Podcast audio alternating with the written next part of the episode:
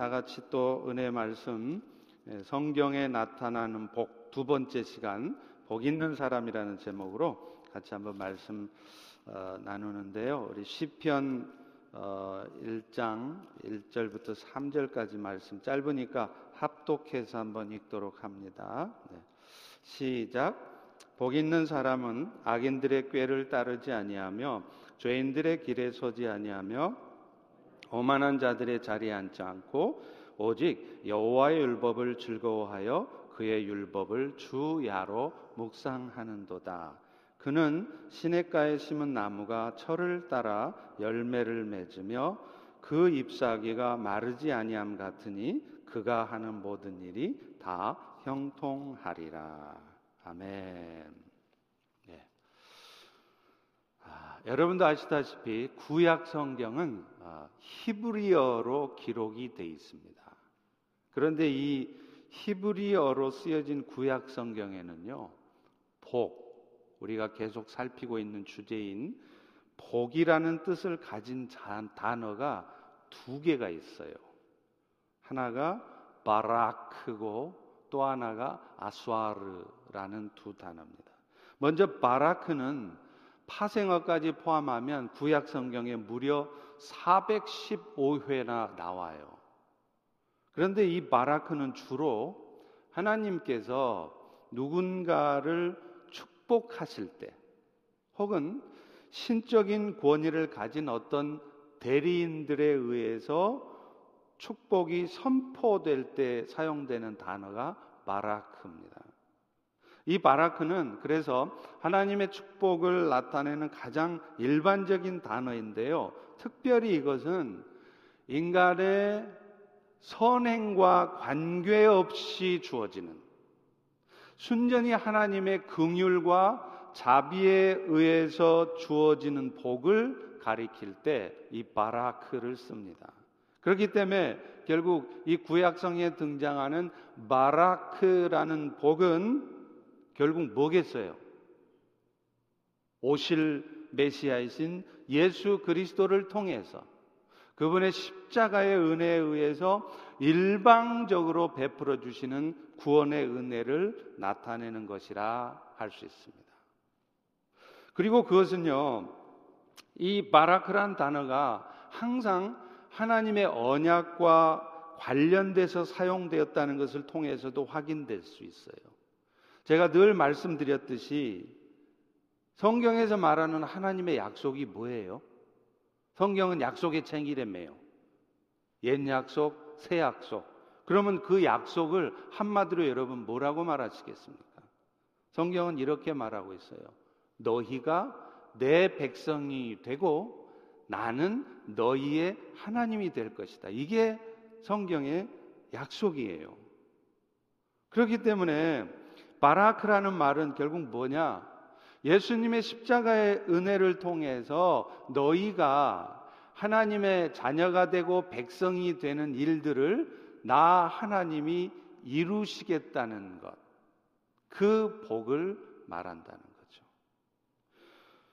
또 한 단어가 뭐라고 그랬죠? 아스와르라고 그랬습니다. 이 아스와르는 거의 복수형인 아슈레이라는 단어로 쓰이는데요. 구약에 44회 정도가 사용됐습니다. 근데 이 단어는 주로 어떤 뜻이냐면 하나님의 말씀에 순종하는 자에게 보상으로 주어지는 복이 이 아스와르예요. 그래서 특별히 히브리로 된 이 구약 성경을 헬라어로 번역한 성경이 이른바 70인경이라고 하잖아요. 그러면 이 70인경에서는 이 아수아르를 히브리어 아수아르를 헬라어로 뭘로 번역을 했느냐면 마카리오스라는 단어를 썼는데 이 단어의 뜻도 그겁니다. 하나님 나라에 참여할 때 주어지는 특별한 즐거움이라는 뜻이에요.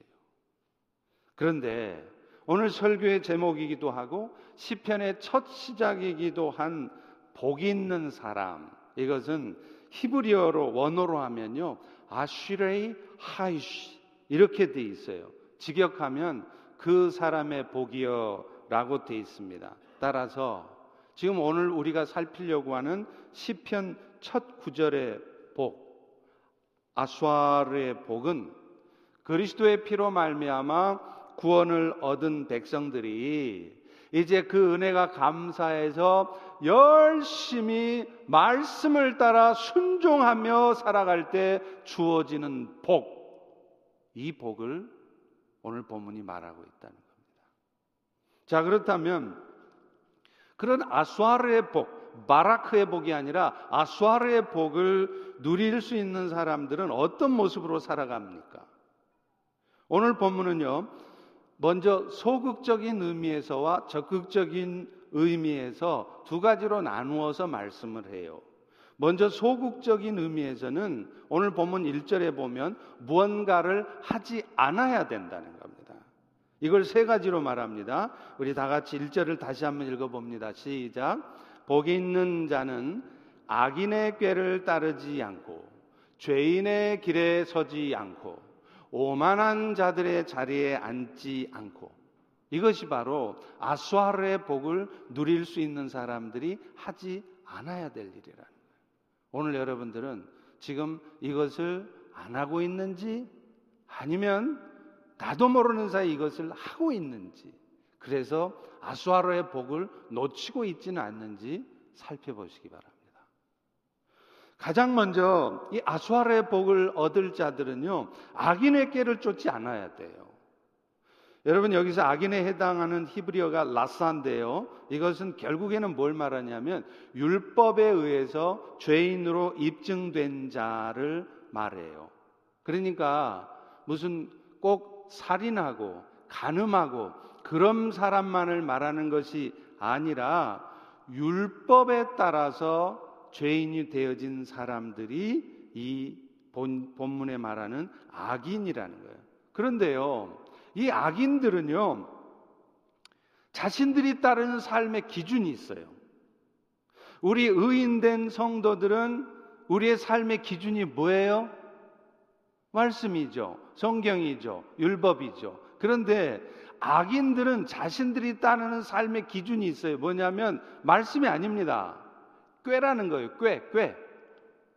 그래서 오늘 본문도 악인들의 꾀를 따르지 말라 그랬습니다. 이 꾀라는 단어가 헬, 히브리 어는 에차라는 단어인데 어떤 의도나 계략 이걸 말하는 거예요. 한마디로 말하면 하나님의 뜻하고는 상관없이 자신의 욕심에서 비롯된 어떤 계획, 플랜 이것을 꾀라는 거예요. 그렇기 때문에 이 말씀은 결국 하나님께로부터 아수아르의 복을 받지 못한 죄인들은 그 꾀를 쫓아 살아가는 사람들이고 반대로 하나님께 아수아르의 복을 받을 수 있는 의인된 사람들은 그런 악한 사람들이 쫓는 꾀를 따라서 세상을 안 살아간다는 거예요. 사람의 욕심을 따른 꾀를 쫓아 살아도 결코 자신의 의도대로, 자신의 플래닝대로 안 되기 때문입니다. 만약에 그가 하나님의 택함을 받지 못한 죄인이라면, 악인이라면 그렇게 될 수도 있어요. 자기 꾀대로 돼요. 그런데 기억하십시오. 여러분이 만약에 하나님의 은총을 입은 바라크의 복을 이미 받은 의인이라면요. 여러분의 인생에서는 절대로 여러분의 의도대로 욕심을 따른 꾀대로 절대로 안 됩니다. 왠지 아세요? 하나님께서 여러분의 인생에 여러분이 꾀를 쫓아 사는 삶이 되어지도록 하지를 않으세요. 막아버리세요. 방해하십니다. 왜 그렇습니까? 그런 육신의 생각을 쫓아 사는 것은 결국은 결국은 스스로가 파멸과 고생으로 간다는 것을 아시기 때문에 그러니까 여러분을 위해서 여러분이 꾀를 쫓아 어떤 일을 도모하면 그 일이 안 되게 하신다는 거예요. 아마 경험하신 분 있을 겁니다. 지금 경험하고 계신 분들도 계실 겁니다. 로마서 8장 6절 7절도 이렇게 말해요. 육신의 생각은 사망이라는 거예요. 영의 생각만이 생명과 평안을 가져다 준다는 거예요. 육신의 생각은 하나님과 원수되어 있다는 겁니다. 그러므로 어쩌면 여러분이 지금 평안을 누리지 못하는 이유가 마음이 막 불안하고 염려 가득한 이유가 여러분이 지금 악인의 꾀를 쫓고 있기 때문일 수 있어요. 우리가 복 있는 자가 되어서 악인의 꾀를 쫓지 않게 되는 것이 혹은 그 악인의 꾀를 쫓을 수 없는 상황이 되어버린 것이 어쩌면 여러분 입장에서는 굉장히 아쉬울 수 있을 겁니다. 야, 이번 일이 이게 돼야 되는데 내가 계획하고 도모한 대로 일이 돼야 되는데 안 돼 버렸을 때 여러분 많이 실망되시죠? 속상하시죠? 아닙니다. 그것이 축복인 줄 아셔야 돼요. 왜냐하면 될 수도 없지만 된다 한들 그것이 여러분들에게 결코 아수아르의 복을 가져다 주지 못하기 때문에 그래요. 여러분을 더 힘들게 할 것이기 때문에 그렇습니다. 아마 많은 성도님들이 지금 경험하는 게 뭡니까? 바로 이거예요. 악인들의 꾀가 무산돼 버리는 거. 여러분, 저를 포함해서 이 자리에 앉은 어느 누구가 지금 이 코로나 사태로 말미암아 근 반년 동안을 온 세상이 all stop 될 거를 누가 알았겠습니까? 그래서 여러분들이 막 도모하고 머릿속에 막 궁리하고 열심히 planning 했던 거 다 cancel되고 다 안 됐죠. 그래서 여러분 마음에는 혹시 섭섭하죠? 이 코로나만 아니었으면 될 일인데 아닙니다. 코로나 때문에 여러분의 그 계획이 안 된 것이 축복인 것을 아는 날이 곧 올 수 있다는 거예요. 두고 보십시오. 두 번째로 아수아르의 복을 누리는 사람은요, 죄인의 길에 서지 않는 거예요. 여기 죄인에 해당하는 히브리어가 하타임이라는 단어인데요. 표적을 빗나갔다 이런 뜻이에요. 따라서 말씀드린 대로 여기서 말하는 죄인은 그저 살인하고 가늠하는 사람을 말하는 것이 아니라 그런 거 안 했어도 하나님의 뜻에서 빗나간 삶을 살고 있는 사람, 이 사람을 말해요. 이들은요, 하나님의 길을 가지 않습니다. 하나님 원하시는 길을 가지 않아요. 자기 자신의 길을 가요. 앞서 말한 악인의 꾀를 도모하다가 결국 어느 순간인가요? 이 죄인의 길, 하나님의 뜻이 아닌 자기 육신의 욕심을 쫓은 길을 가는 거예요.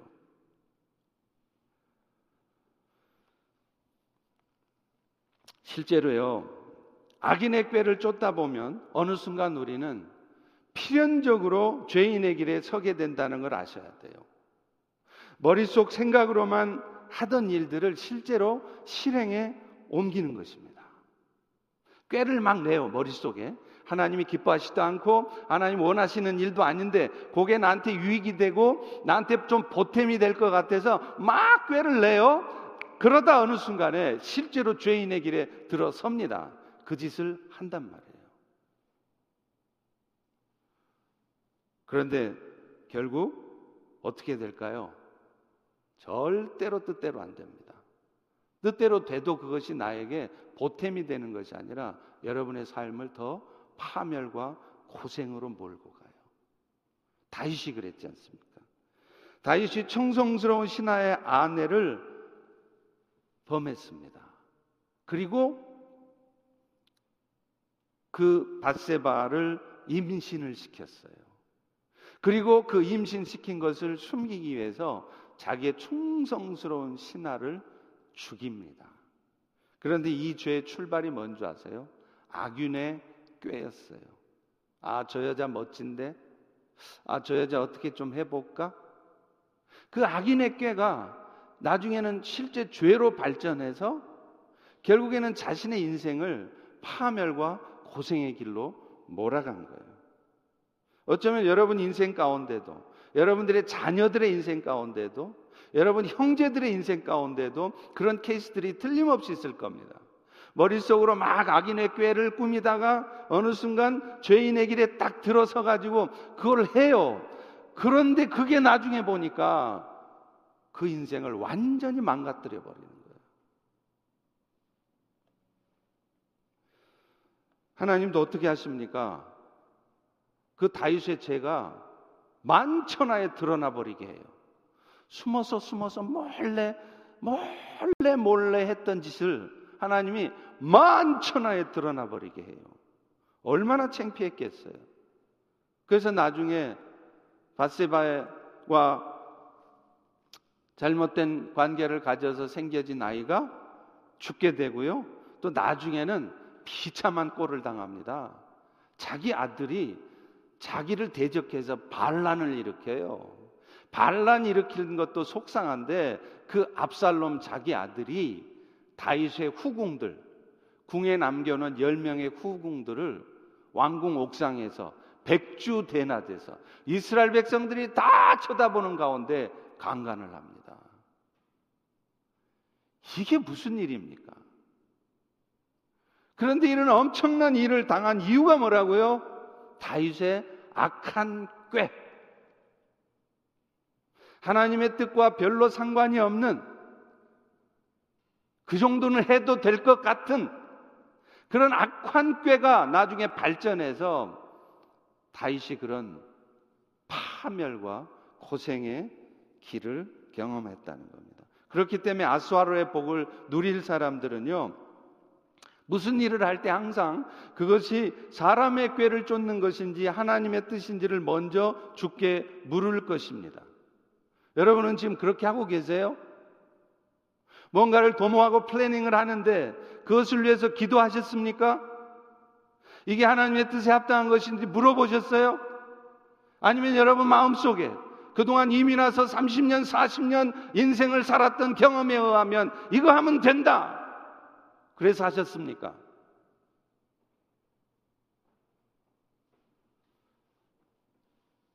하나님의 뜻이 맞는 것인지 물어보시고 그래서 이런 주일날 선포되는 말씀을 통해서 혹은 여러분이 기도할 때 성령을 통해서 내 영혼에 주시는 확신 가운데 그것이 하나님의 뜻이 아닌 것 같다라고 한다면 아무리 아까워도요, 아무리 억울해도요, 여러분은 그 꾀를 던져버리셔야 돼요. 그 잘못된 꾀에서 돌아서셔야 됩니다. 만약에 그런 악인의 꾀를 쫓아서 결국 어느 순간 죄인의 길로 들어서다가는 여러분의 인생이 유익을 받는 것이 아니라 결국에는 여러분을 파멸시킬 것이기 때문입니다. 세 번째로요, 아수아루의 복을 누리는 사람들은 오만한 자의 자리에 앉지 않습니다. 여기서 오만한에 해당하는 티브리 단어가 레침이라는 단어인데 놀랍게도 조롱한다는 뜻이에요. 참 의외죠? 우리는 뭐 오만한 그러면 뭐 막 목에다 힘주고 교만한 그런 뜻인가 아니라는 거예요. 조롱한다는 뜻이에요. 하나님을 향해서 조롱하는 말, 조롱하는 생각을 하는 걸 말하는 겁니다. 시편 73편 10절 11절에 보면 그들의 조롱의 말을 이렇게 쓰고 있습니다. 그러므로 그들이 잔에 가득한 물을 다 마시며 말하기를 하나님이 어찌 알겠냐? 뭐 이렇게 한들. 하나님에게 지식이 있겠느냐? 하나님이 살아 있느냐? 오만한 자리에 앉는다는 것은 이렇게 하나님을 잘 알지 못해서 하나님을 조롱하는 거예요. 내 눈에 안 보인다고, 내가 경험을 안 했다고 하나님이 살아는 계신 거야? 뭐 내가 이거 한다고 그래서 뭐 하나님이 뭐 나서서 어떻게 할까? 별일 있겠어? 아니라는 거예요. 여러분이 몰라도, 여러분이 의식하지 못해도 하나님은 다 보고 계십니다. 그런데 그런 하나님을 조롱하면서 하나님 안 계셔. 내가 교회는 다니지만 마누라 때문에 교회는 다녀주지만 자식들 때문에 마지못해 교회는 다녀주지만 나 하나님 안 믿어. 이게 하나님을 조롱하는 말이에요. 그런데 참 재밌는 것은요. 그렇게 하나님을 조롱하고 있는데도 오히려 일이 잘 되는 경우도 있다는 거예요. 만약 하나님이 살아계시면 저렇게 하나님을 조롱하고 얹었으면 하나님이 단칼에 끝내버려야 되잖아요. 그런데 안 그래요. 그러니까 우리가 헷갈리는 거예요. 그러니까 진짜 저 하나님을 조롱하는 사람들의 말처럼 하나님은 안 계신가? 이런 생각을 해서 우리도 모르는 사이에 의인된 여러분도 모르는 사이에 여러분이 하나님을 조롱하고 앉아 있다는 거예요. 하나님을 무시하는 거예요.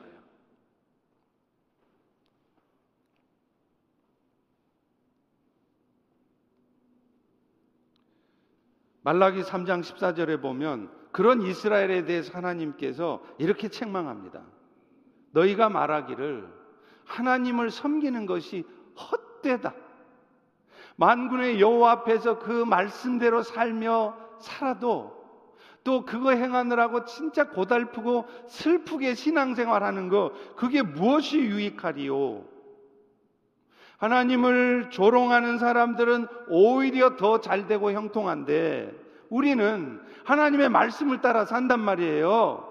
힘들어도 손해 보고서도 그렇게 열심히 말씀 지키며 살았더니 좋은 일 생기는 것이 아니라 더 고통스러운 삶을 살게 되니 이런 현실 앞에서 이해도 안 되고 하나님을 조롱하는 거예요. 이러니 내가 하나님 안 믿죠. 내가 열심히 신앙생활 했으면 코로나는 고사하고 더 좋은 일 생겨서 내 비즈니스 잘 되게 해주셔야 되잖아요.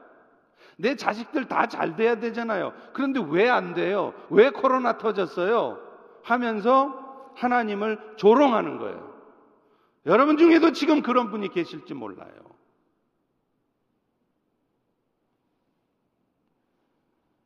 그런데 기억하십시오. 하나님이 우리에게 그런 상황을 경험하게 하시는 이유가 있어요. 그런 상황에 처하게 하시는 이유가 있다는 거예요. 결국은 우리로 하여금 이 나그네로 살아가야 될 세상에다가 소망을 갖지 않게 하시려는 겁니다. 그래서 이 땅의 삶이 뭔가 꼭 있어야 되는 것이 아니라 뭔가 누리고 살아야 되는 것이 아니라 마라크의 복 은혜로 값없이 주신 그 영원한 생명의 은혜를 가지고 살아야 한다는 것을 그래서 우리가 진짜 소망해야 될 세상은 이 땅이 아니라 이 미국 땅이 아니라 영원한 하나님의 나라 천국이라는 것을 깨닫게 하시려는 거예요. 제가 평생을 살아오면서 늘 저의 잘생김에 대해 자부를 갖고 살았던 사람이에요. 그런데 어느 순간서부터 거울을 보기 싫어요. 왜냐하면 거기에 검버섯이 나타나기 시작했습니다. 굉장히 자존심 상하더라고요. 근데 어느 순간 제가 깨달았습니다. 세월을 이기는 장사는 없구나. 이제 나도 잘생김을 포기해야 되겠구나.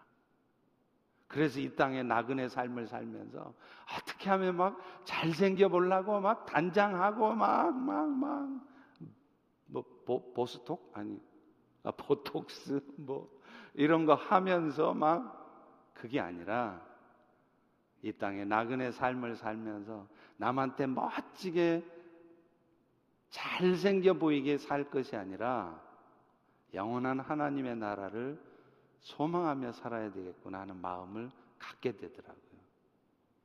바로 그것 때문에 그래요. 이 나그네 인생 살아야 될 이 세상에 대해서 소망 갖지 말라고. 기대하지 마세요. 예수님이 변화산에 올라갔을 때 예수님의 수제자 세 명도 함께 올라갔습니다. 그때 그 변화산에서의 아름다운 모습을 보면서 베드로가 마태복음 17장 4절에 이렇게 고백해요. 주여 우리가 여기 있는 것이 좋사오니 내가 여기서 초막셋을 씻겠습니다. 여러분 나그네로 살아가는 이 땅에서의 삶이요. 너무 행복해지면요. 너무 좋으면은요. 여러분은 절대로 천국을 소망하지 않습니다. 여기가 조사원이 하게 돼 있어요. 그래서 어느 순간 영원한 나라를 위해서 무언가를 포기해야 될 때도 포기하지 않습니다. 왜냐하면 이 땅을 폼나게 살아야 되거든요. 더 좋은 집에서 더 좋은 차 굴리면서 더 풍요롭게 살아야 되니까 하나님의 나라를 위해서 뭔가를 드린다? 아까운 거예요. 못 드려요. 왜 그래요? 이 땅에서의 삶이 살만하니까 그런 거예요. 그래서 코로나 사태가 터진 겁니다. 이 땅에 소망 두지 말라는 거예요. 여러분 만약에 코로나가 몇 달이 아니라 몇 년을 지속돼 보세요. 여러분 어떻게 삽니까 지금? 이 땅에서 풍요롭게 폼 내면서 enjoy life 하면서 사시겠어요? 전만의 말씀이죠. 아마도 천국을 소망하게 될 걸요. 바로 그것 때문이라는 거예요.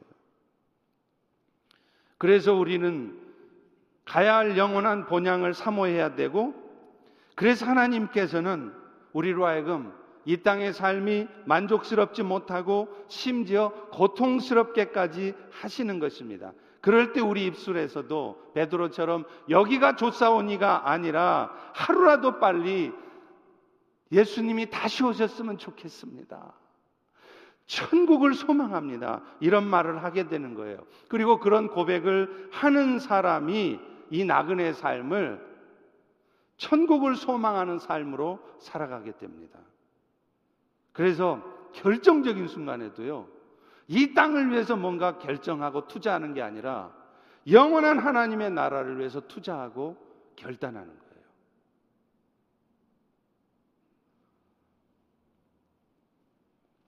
이제 1절이 소극적인 측면에서의 아수아르의 복이 있는 사람의 특성을 묘사했다면 이제 2절로 넘어가면 보다 적극적인 의미에서 특성을 묘사해요. 우리 2절을 같이 읽습니다. 시작. 오직 여호와의 율법을 즐거워하여 그의 율법을 주야로 묵상하는도다. 여기에서 말하는 이 율법이 해당하는 히브리어 토라는요. 유태인들한테는 모세오경이겠죠. 그런데 넓은 의미에서 보면 하나님의 말씀 전체를 말해요. 그러니까 아수아르의 복을 누릴 수 있는 사람은 어떤 사람이냐? 하나님의 말씀을 즐거워해서 그 말씀을 늘 묵상한다는 지금 여러분은 하나님의 말씀 즐거우세요? 이 시간에 현장 예배까지 또 온라인 예배 앉아서 말씀 듣는 게 즐거우세요? 아니면 막, 아씨, 이놈의 주일은 제사 돌아오듯 꼬박꼬박 돌아오네. 그러십니까? 아니면 진짜 기대되는 마음, 즐거워하는 마음, 사모하는 마음으로 지금 말씀을 들으십니까?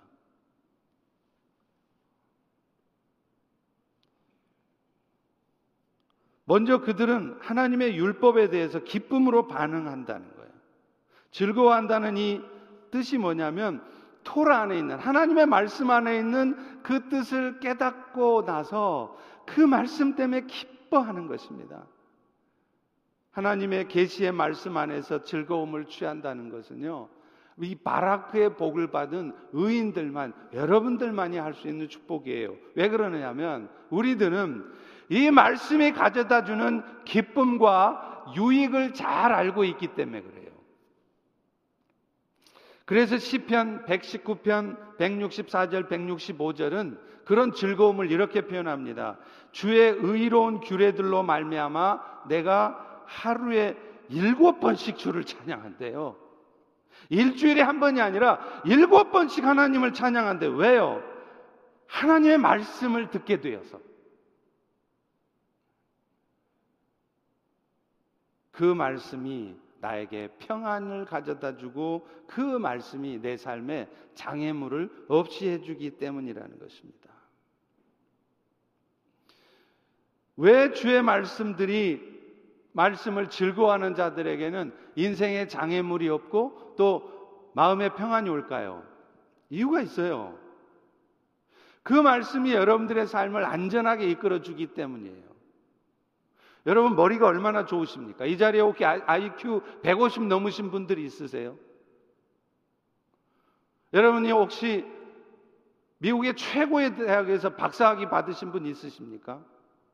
그렇다 한들 여러분은 결코 여러분의 인생의 앞일을 단 5초 앞의 인생도 알 수가 없습니다. 아까 말했잖아요. 코로나 사태가 날 줄 여러분이 아셨습니까? 그런데 우리 인생들은 이 어줍잖은 내 머리로, 이 어줍잖은 내 인생의 경험을 가지고 한국에서 살았던 그 경험을 가지고 이 이민 생활에서도 먹혀들 줄 알고 나의 인생의 경험과 생각을 가지고 인생을 살려 한단 말이에요. 뜻대로 됐습니까? 안 되셨을걸요. 그런데 오늘 우리들에게는 하나님의 말씀이 있다는 거예요. 그래서 그 말씀이 길 안내가 되어 주셨다는 거예요. 시편 119편 105절에 이렇게 말합니다. 주의 말씀은 내 발의 등이요 내 길의 빛이다는 거예요. 그래서 그 주의 말씀을 읽고 들을 때 자신의 삶의 방향을 잡을 수 있는 거예요. 그러니 그 은혜를 경험해 본 사람이라면 이 말씀을 사모하지 않겠습니까? 말씀이 선포되는 자리를 즐거워하지 않겠습니까? 어찌하면 하나님의 말씀을 듣고 싶어서 수요일이든 금요일이든 성경 통독하는 시간에 그 시간에 앉아서 주의 말씀을 들으려 하지 않겠습니까? 왜요? 자기 인생에 빛을 비춰주고 내 인생의 갈 길을 알려주고 내 삶에 왜 이런 일이 터졌는지를 깨닫게 해주시기 때문입니다. 그러니까 말씀을 기대하는 거죠. 여러분도 그 말씀을 기대하시고 늘 사모하셔서 아수하르의 복을 누리시기를 축원합니다. 축원합니다. 그런데 이 아수아의 복을 누리는 사람들은 이 말씀을 즐거워할 뿐만 아니라 말씀을 주야로 묵상한대요. 여기에 묵상한다는 단어가 히브리어로는 하가입니다. 하가인데 이 뜻이 뭐냐면 되새김질을 소가 되새김질 하듯이 말씀을 마음속에 품는 거예요. 깊이 meditate 생각하는 거예요. 이른바 반추 동물이라고 하죠. 소나 양 같은 염소 이런 동물들은요, 되새김질을 해요. 이 동물들은요, 위가, 위가 우리처럼 하나가 아니라 네 개가 있답니다. 그래서 첫 번째 위는 제일 크대요. 그래서 소 같은 동물은 이 첫 번째 위가 무려 150에서 한 200리터쯤 되는 큰 위가 있답니다. 그래서 그 음식물을 먼저 그곳 첫 번째 위에 모아둔대요. 주로 이른 아침에 풀잎이나 나뭇잎 열매들을 먹어서 저장을 해 놓은 거예요. 무조건 먹어요, 막. 그랬다가 낮 동안에 사람들이 없는 한적한 곳에 가면 그 내용물을 다시 토해내서 씹는데요. 40번에서 60번을 계속 씹고 다시 넘기고 그 짓을 하루 종일 반복한대요. 마찬가지입니다. 묵상이란 이른 아침에 하나님 주신 말씀을 먹은 다음에 하루 종일 그 말씀이 무슨 말씀인가 생각해 보면서 내 삶에 적용해 보는 거예요. 그러면 어떤 일이 벌어지느냐? 진짜로 그 말씀의 뜻이 깨달아집니다. 그러면서 아, 내가 이 상황에서 이런 결정을 해야 되겠구나. 이게 하나님의 뜻이구나 하고 깨달은다는 겁니다. 그래서 실수를 안 한다는 거예요. 인생에 장애물이 없다는 거예요. 그런데 그렇게 묵상하기 위해서도 우리에게 여러분들에게 필요한 게 뭐냐면요. 암송하는 거예요. 오늘 본문에서 이 묵상하다는 단어가 하가라는 단어인데요. 속삭이듯 말하다 그런 뜻입니다. 이것은 하나님의 말씀을 조용하게 암송하는 것을 의미해요. 여러분, 우리가 말씀을 먹는 방법이 다양한데 그 중에 하나 정말 중요하다고 평생에 내 이 말씀대로 살아야 되겠다 생각한 말씀을 암송해 보십시오. 그래서 수시로 그 말씀을 대새김질해서 묵상해 보세요. 그러면 놀라운 일이 벌어집니다. 그 말씀대로 내 삶이 바뀌어지는 것을 경험하실 거예요. 그 말씀이 주는 평강과 위로 또 기쁨이 내 마음에 넘치는 것을 경험할 겁니다. 저도 코로나 바이러스 두려워요. 그런데 이 말씀을 계속 묵상하면서 내 입으로 선포하잖아요. 그러면 그 순간 두려움이 싹 사라집니다. 솔직히 말해서 저 코로나 바이러스 하나도 안 두렵습니다. 말씀이, 말씀이 제 심령을 붙들기 때문에 그래요.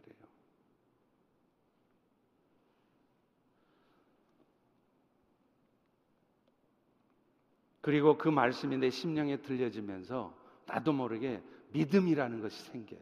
그래서 믿음의 사람으로 세워지고 믿음의 결단을 하고 믿음의 행동을 하는 겁니다.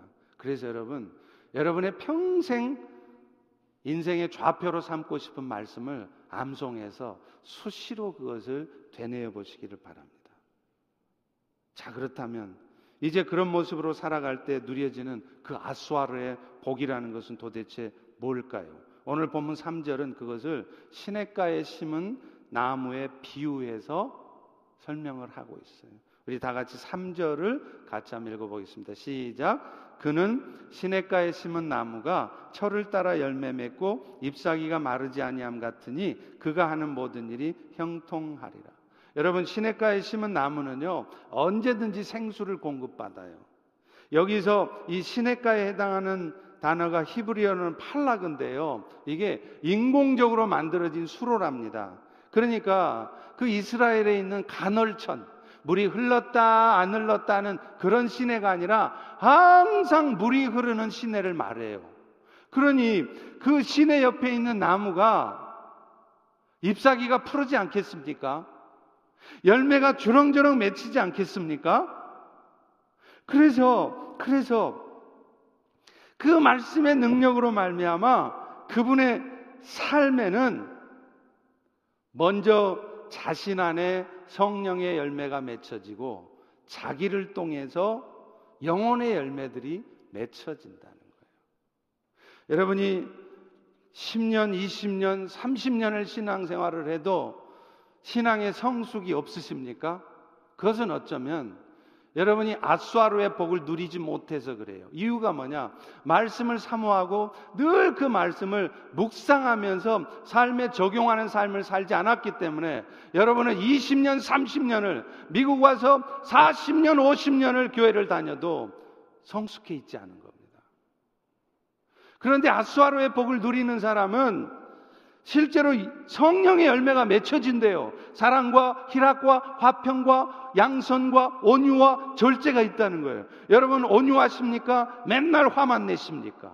여러분 절제하십니까? 아니면 맨날 욕심대로 사십니까? 여러분 사랑하고 축복합니까? 아니면 맨날 판단하고 저주합니까? 왜 아수아르의 복이 누려지지 않을까요? 하나님의 말씀을 묵상하고 그 말씀을 즐거워하지 않기 때문인 거죠. 그것뿐이 아니라는 거예요. 그 잎사귀도 마치 여호와 라파의 잎사귀처럼 사람을 치료하는 치료약이 됩니다. 오늘 본문 시편 1편에 등장하는 이 시냇가에 심은 나무는요. 에스겔 47장 12절에 나오는 강 좌우에 있는 과실나무와 같습니다. 그런데 거기 보면 그 열매는 먹을만 하고 그 잎사귀는 약재료가 된다 그랬어요. 그런데 그 강 주변에 숨겨진 그 시냇가에 심은 나무에서 나타나는 이파리들이 아주 파릇파릇한데 그거를 에스겔서에서는 약재료라고 표현을 해요. 그런데 이 약재료라는 단어가 히브리어로 뭐냐면 여러분이 너무 잘 아시는 단어예요. 라파입니다. 여호와 라파 할 때 그 라파예요. 그러니까 이게 무슨 말일까요? 그 잎사귀가 남을 치료하는 약이 된다는 거예요. 다시 말하면 여러분이 여호와의 말씀을 즐거워하고 묵상해서 내 영혼이 성령의 열매로 가득 차면 그런 사람들을 통해서 영혼들이 치유되어지고 영혼들이 구원되어지고 회복되어진다는 거예요. 오늘 사랑하는 우리 펠로시교의 성도 여러분의 삶을 통해 누군가가 여러분 때문에 영혼이 구원되어진 적 있으십니까? 대단히 죄송하지만 한번 손들어 보라고 하고 싶어요. 여러분 평생에 30년, 40년 신앙생활 하셨지만 여러분 때문에 누군가의 영혼이 구원되어진 영혼이 있으신가 이 말이에요. 한 영혼이라도 있으신가 이 말이에요. 여러분 때문에 누군가의 영혼이 믿음의 사람으로 다시 태어나고 신앙이 회복되고 믿음의 사람으로 세워진 케이스가 있었느냐고 저는 묻고 싶습니다.